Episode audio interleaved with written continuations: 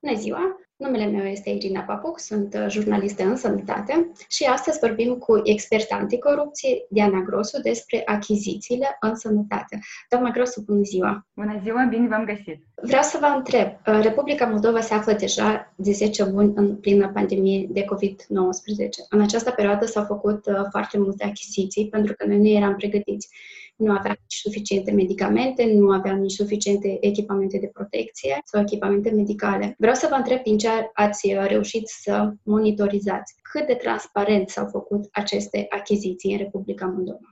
Din păcate, este foarte complicat de urmărit achizițiile publice pe domeniul sănătății. Ceea ce ține de achizițiile pe care le organizează instituțiile la nivel local, spitalul, de exemplu, clinic Bălți, noi urmărim mai, mai bine, deoarece ei folosesc uh, platforma Mtender, care este o platformă foarte transparentă și putem să vedem și participanții, și ofertele, și tot.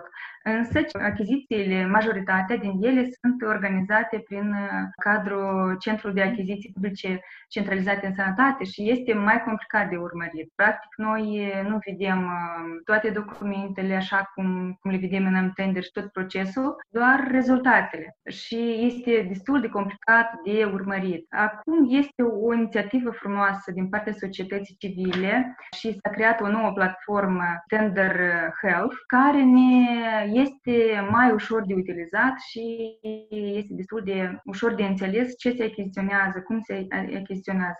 Îmi pare foarte rău că la toate evenimentele publice, la toate ședere, întotdeauna auzim din partea directorilor de instituții tot este, suntem pregătiți la 100%. Noi aici, în municipiul Bălți, eu îmi desfășor activitatea mare parte în municipiul Bălți și aici, la toate ședințele, Uh, directorul, vicedirectorii, suntem pregătiți, tot avem, măști avem, tot avem. Și asta eu cred că este o mare problemă în Republica Moldova, un fel de frică și raportarea aceasta pentru, pentru șef, pentru nu știu pentru cine, în care nu se pune care este situația reală. Pentru că situația reală este pur și simplu deplorabilă. A fost clar că nu sunt echipamente, că nu sunt nici medicamente suficiente, nici medicii nu au condiții, nici pacienții. Eu am fost și eu, uh, n-am fost internată în perioada COVID, dar uh, până la și cunosc foarte bine condițiile din, din spitale. Și la noi chiar s-a, s-a, s-a spus că avem patru aparate de respirație artificială la ședințe dar doar trei lucrează. Și suntem spital în municipiul Bălți, este vorba de spital la nivel republican. Foarte multe probleme, eu cred că este un domeniu mai puțin monitorizat din partea societății civile, este un domeniu puțină transparență, cu puțină concurență, chiar cei ce organizează spitalele independent. Vreau să zic că tendințele sunt acum din cauza că deja o mai mare atenție din partea societății civile, din mai mare atenție din partea presii, chiar la nivelul Spitalului Clinic Bălți, eu vreau să zic că tendințele sunt pozitive. Deja se vedem și pe site mai multe informații și planul este afișat și contractele de locațiune sunt afișate și deja este o la Spitalul Clinic Bălți, dar uh, în spitalele raionale unde este o, nu există societate civilă activă și nu vedem, uh, practic, sau este rubrica achiziții publice în care nu este nimic, sau este doar uh, planul anual de achiziții care este obligatoriu și acela nu este actualizat și nici denumirea. Deci sunt foarte multe probleme la capitolul transparență. Vreau să vă mai întreb, ați spus că există o anumită reticență sau poate chiar o frică de a anunța că instituția medicală nu dispune de anumite echipamente sau medicamente.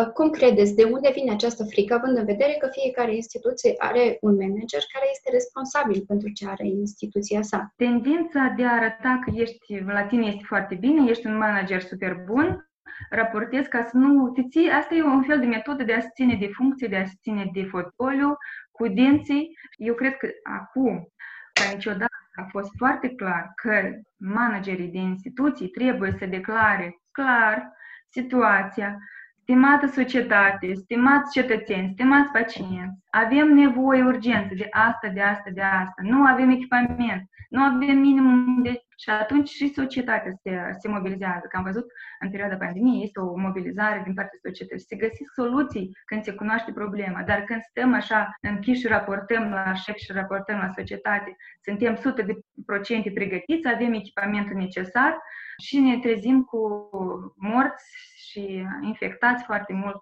Sau uh, în spitalul Clinic Bell s-au încuiat uh, o mască pe zi să folosești. Sunt echipamentul câteodată, dar se ține așa la, la depozite și nu se repartizează personalului medical. La Grosu vreau să revenim la instituțiile medicale ca unități separate, dar mai întâi uh, aș vrea să vă întreb și despre crearea Centrului um, de Achiziții Publice Centralizate în Sănătate. A fost creată o instituție nouă în 2016.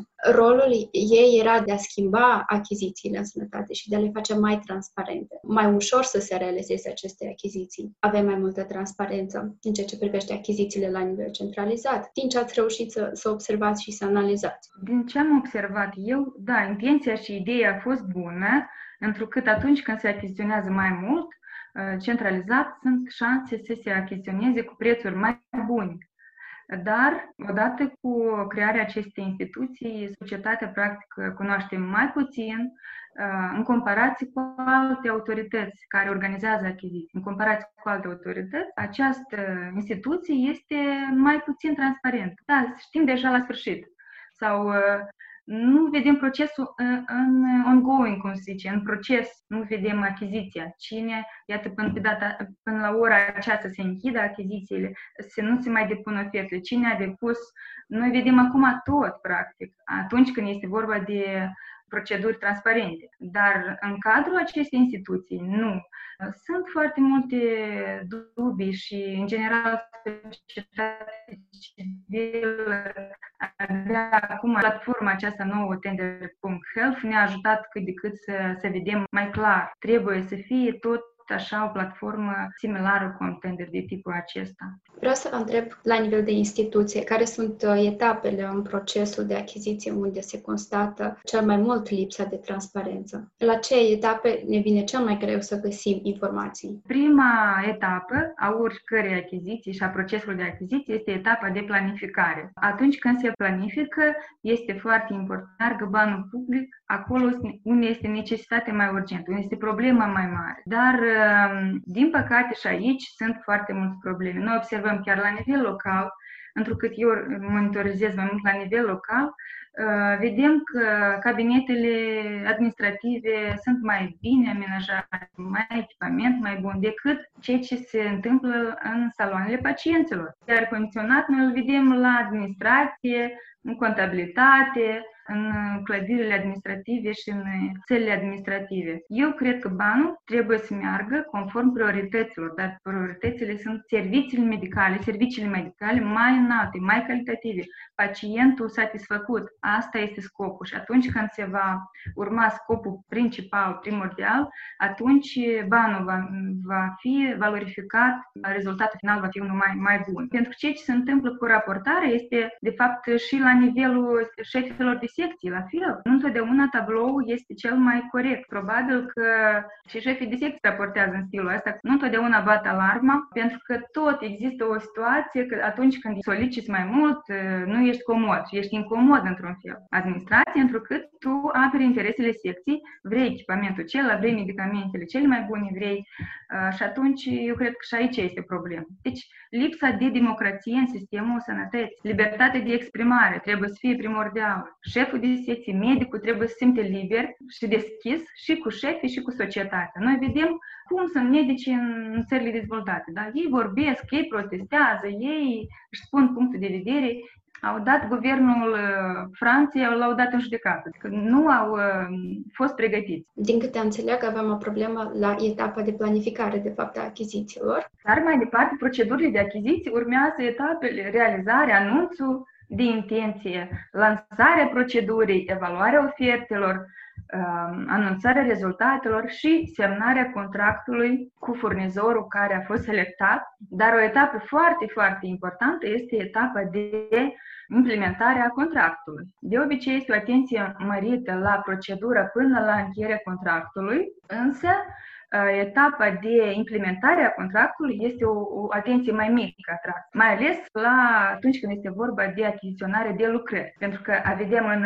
spitale, avem condițiile în saloane foarte proaste de foarte multe ori, Uh, și atunci când se fac toate aceste reparații, iată la noi la Băl s-a inițiat reparația holului, intrarea în policlinică, în loc să se repare acolo unde de fapt se asigură serviciile medicale propriu-zis, pentru că nu era așa problematic holul uh, centrului consultativ, să zicem așa.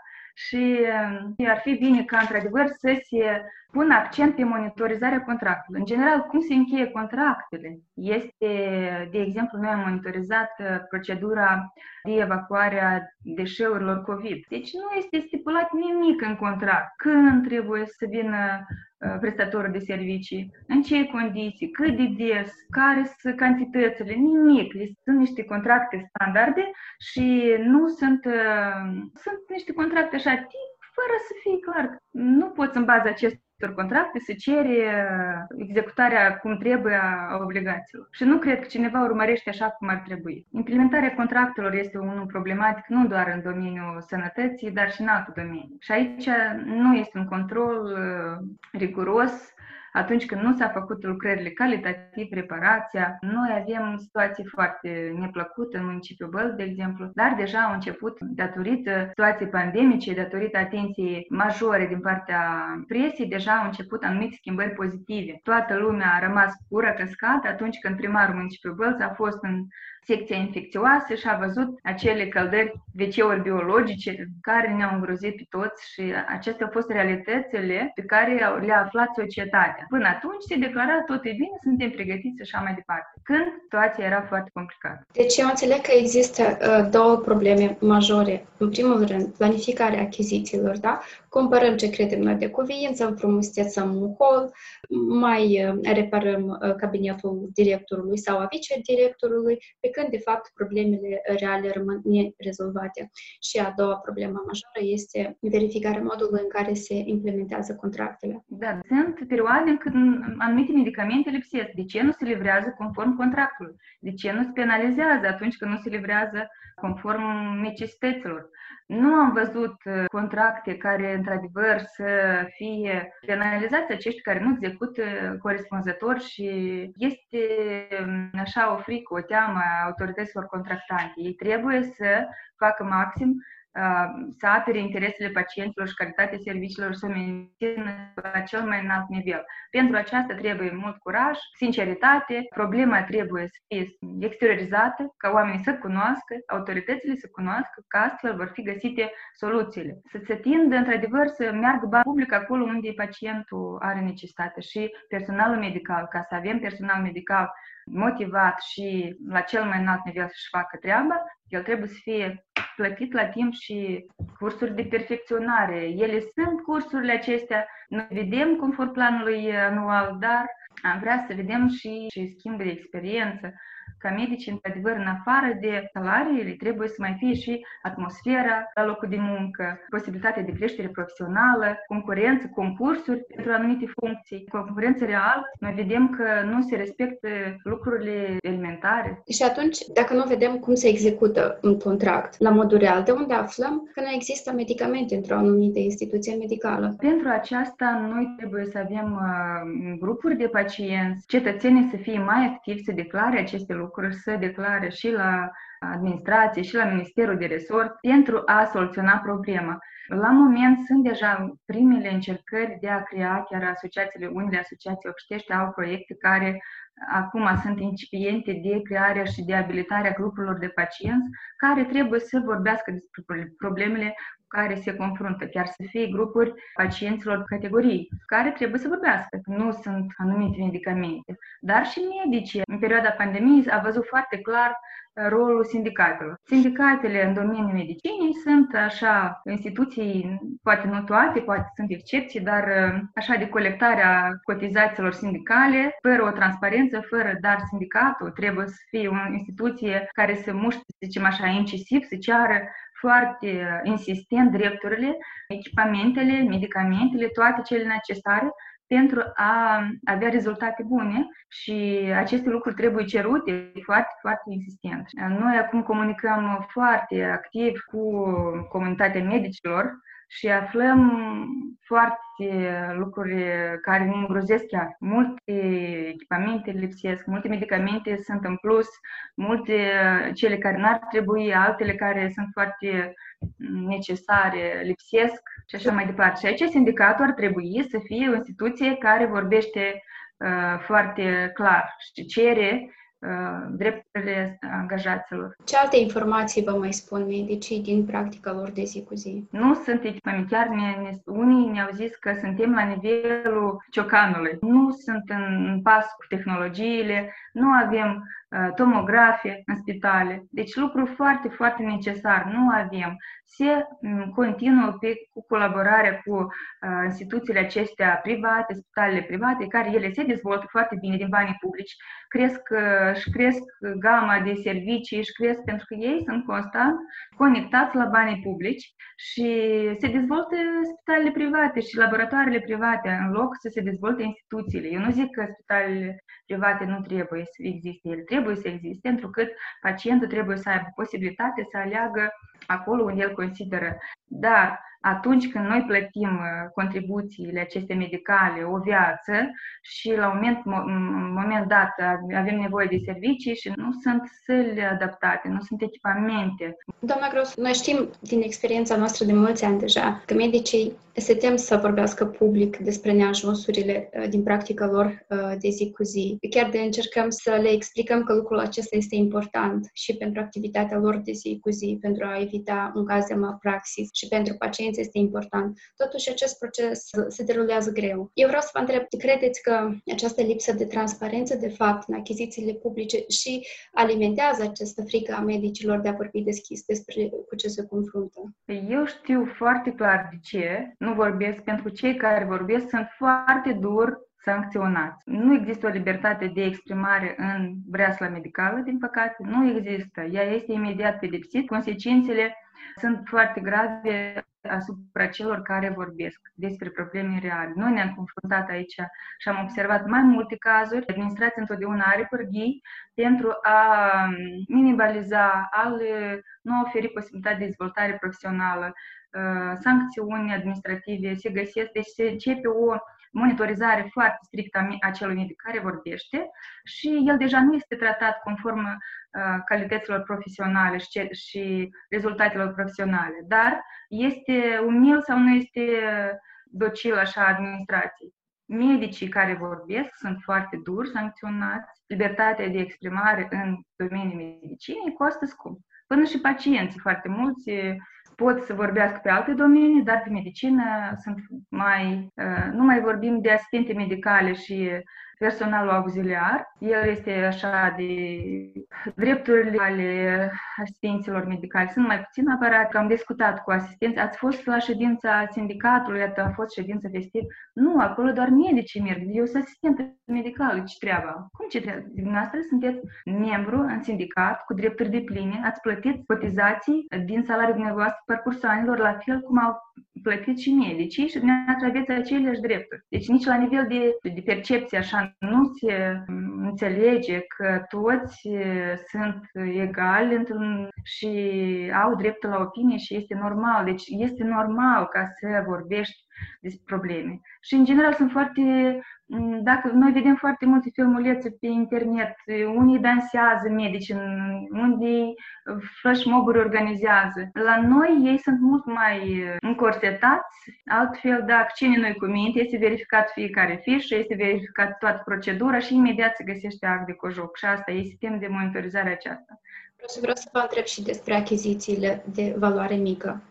Noi considerăm că acestea sunt cele mai problematice uh, licitații din cauza că este foarte greu să urmărești banii. Experții ce spun? Într-adevăr, domeniul achizițiilor de valoare mică este total lipsă de transparență, total. Autoritatea contractantă, spitalele, instituțiile medicale au dreptul să achiziționeze la oricare uh, din furnizori și nu se știe la ce condiții și la ce prețuri. Mai mult decât atât, cei care nu au uh, reușit să prezinte oferta pentru aceste achiziții, ei nu au posibilitatea să conteste uh, aceste achiziții. Pentru că dacă celelalte proceduri pot fi contestate la ANSC, atunci achizițiile de valoare mică nu pot fi contestate. Și atunci uh, este și o lipsă totală de transparență și lipsa posibilității de a contesta rezultatele, respectiv dacă nimeni nu cunoaște cunoaște, nu poate monitoriza calitatea acestor bunuri, lucrări și servicii. Noi aflăm abia la sfârșitul anului și lipsa de transparență întotdeauna face așa să planeze riscuri de corupție înaltă pe aceste domenii și acum, odată cu ridicarea pragurilor de achiziții, este, dacă nu vorbim de medicină, de exemplu, multe primării, acum deja nu, practic nu cunoaștem nimic ce achiziționează, din cauza că tot se achiziționează integral pe valoare mică și cetățenii nu au posibilitate să cunoască nimic. Și la fel și în medicină, centrele medicilor de familie, în mod special, foarte multe achiziții de valoare mică organizează. Acolo nu este concurență și aici ar trebui Consiliul Concurenței să asigure o transparență mai mare și să fie obligatoriu chiar folosirea antendelor. Chiar dacă nu este obligatoriu utilizarea antendelului pentru achiziții de valoare mică, autoritățile contractante au posibilitatea totuși să îl folosească, pentru nu este interzis. Din potrivă, este foarte bine. Dacă se folosește platforma Amtender pentru achiziții de valoare mică, atunci este o asigurată o minimă transparență. Și, și concurență, deci e posibil. Cine dorește, o poate face transparentă și chiar achiziția această procedură. Eu cred că noi nu greșim atunci când spunem că atunci când se apelează la achiziții uh, de valoare mică, probabil se încearcă să ascunde anumite lucruri. Deci, voluntar, n-am putea uh, să ne bazăm că, că anumite informații informații vor fi, vor fi făcute publice și atunci ce ar trebui să se schimbe pentru ca să evităm sau să descurajăm uh, utilizarea achizițiilor de valoare mică? Trebuie să obligăm autoritățile contractante pentru achizițiile de valoare mică să folosească în tenderul. Asta ar fi o, o etapă Altă etapă, să descurajăm uh, cât mai mult uh, folosirea acestui tip de procedură. Pentru că achiziția de valoare mică este doar atunci când este ceva de mare urgență și de valoare într-adevăr foarte mică, uh, ca să nu fie atâta birocrație și rapid să se uh, soluționeze. Însă se face exces de zel. La nivel de raioane se folosesc foarte pe larg aceste proceduri. Și aici sunt riscurile majore de corupție. În general, agenții economici adoră aceste tipuri de proceduri. Aici sunt marjele cele mai mari la profituri. Aici sunt, uh, practic, cele mai mari probleme. Se livrează serviciile și bunurile așa, pentru că să știi că nu este control din partea societății civile, nu vede nimeni, nu este transparență. Deci e o cu libertate totală și acolo unde e întuneric și nu lumină, deseori se întâmplă lucruri incorrecte și neetice. Vreau să vă mai întreb din ce am observat noi. Termenii pentru licitații se uh, prelungesc de multe ori și achizițiile se organizează cu mare întârziere. Există aici urme de corupție sau ce să ne spunem cu aceste prelungiri constante aproape de fiecare dată a termenelor? Eu știu că nu întotdeauna este vorba de fenomenul corupției, dar uh, din observație observațiile mele, autoritatea contractantă găsește metode de a elimina pe cineva. Totuși, când este dorință, se exclud anumiți participanți, se contestează. De foarte multe ori sunt aceste tergiversări din cauza că un participant la procedură a contestat deciziile grupului de lucru. Dar unele proceduri sunt mai birocratice, sunt termene mai mari și um, nu, nu există o concurență suficientă și din acest motiv, mai ales la lucrări. Și se uh, contestă foarte mult și dacă s-a contestat, unul din participanți, deja procedura este suspendată până la clarificarea situației. Și de multe ori ANSC-ul anulează această procedură și se începe de la început. Nu întotdeauna vorbim de corupție dar poate fi eliminat un anumit participant din rea intenție pentru a favoriza unul altul, se anulează anumite proceduri, se începe de la început. Procedura trebuie să fie organizată rapid, calitativ și cu o concurență mare, ca să fie bine. Atunci când este necesitate, se achiziționează. Dar, de fapt, practic constant uh, se achiziționează plus minus aceleși bunuri și lucrări și la începutul anului se cunoaște ce se achiziționează. Și eu nu cred că este justificată, iată, toată tergiversarea aceasta, pentru că Dacă se cunoaște din start, trebuie să organizeze procedura așa încât să fie timp suficient pentru organizarea unei proceduri de achiziție publică transparentă. Republica Moldova are un plan de acțiune anticorupție în domeniul sănătății pe perioada anilor 2018-2020. Iată, suntem la finalul anului 2020 și totuși s-au făcut foarte puține lucruri în domeniul transparenței și în domeniul achizițiilor, inclusiv din sănătate. Vreau să vă întreb, dumneavoastră cum credeți? De ce reușim să schimbăm lucrurile atât și atât de greu? Într-adevăr, aceste planuri au fost aprobate pe mai multe domenii, și pe domeniul vamal, și pe domeniul medical este bine că s-a inițiat um, implementarea asemenea inițiative, însă, din păcate, aceste planuri anticorupție sunt aprobate așa declarativ, legalăci, cum se mai zice la noi, dar nu se întreprinde absolut nimic pentru implementarea reală a acestor planuri. Mai ales în domeniul medicinei este o foarte mare nemulțumire din partea pacienților pe fenomenul corupției, cât și m, practicile neetice. Sunt probleme foarte, foarte, foarte multe și conducătorii instituțiilor medicale trebuie să educe angajații așa încât să fie o atmosferă care nu tolerează fenomenul corupției. Aici nu este așa. Directorii de instituții cunosc foarte bine anumite fenomene care se realizează sub ochii lor, se tolerează, se cunoaște, aceste planuri sunt aprobate și stau undeva pe raft, undeva se prăfuiesc, nimeni nu cunoaște conținutul lor, angajații care trebuie să implementeze standardele acestea de etică și integritate nu cunosc de acest plan, nu este adus la cunoștința celor care ar trebui să dezvolte comportamente de integritate în instituție. Mai mult decât atât, avertizorii de integritate. Există instituția avertizorului de integritate. Omul care raportează șefului și mai sus despre anumite fenomene neetice și fenomenul corupției, el trebuie ca să aibă curaj să declare aceste lucruri, el trebuie să aibă o protecție. Deși avem legea foarte bună, trebuie să fie aplicată protecția acestor avertizori de integritate, după cum vă spuneam, și pentru o simplă exprimare a opiniei față de anumite fenomene, ei nu au nicio protecție din partea statului și ne pare foarte rău că planurile anticorupție nu sunt implementate și instituția avertizorului de integritate nu funcționează așa cum ar trebui, societatea civilă nu are curaj să implice mai mult pe acest domeniu, se discută la nivel de bucătărie, se discută la nivel de pacienți între pacienți, se cunosc practicile medice în rândurile medicilor, dar nu se dorește la nivelul Ministerului o schimbare. Se face tot doar pentru așa, iată, a expirat practic planul, are, practic spune problema, spune lucruri pe nume, dar nu s-a implementat acest plan. Și acum este o tendință, datorită susținerii din partea partenerilor de dezvoltare, de a elabora rapoarte alternative a acestor planuri.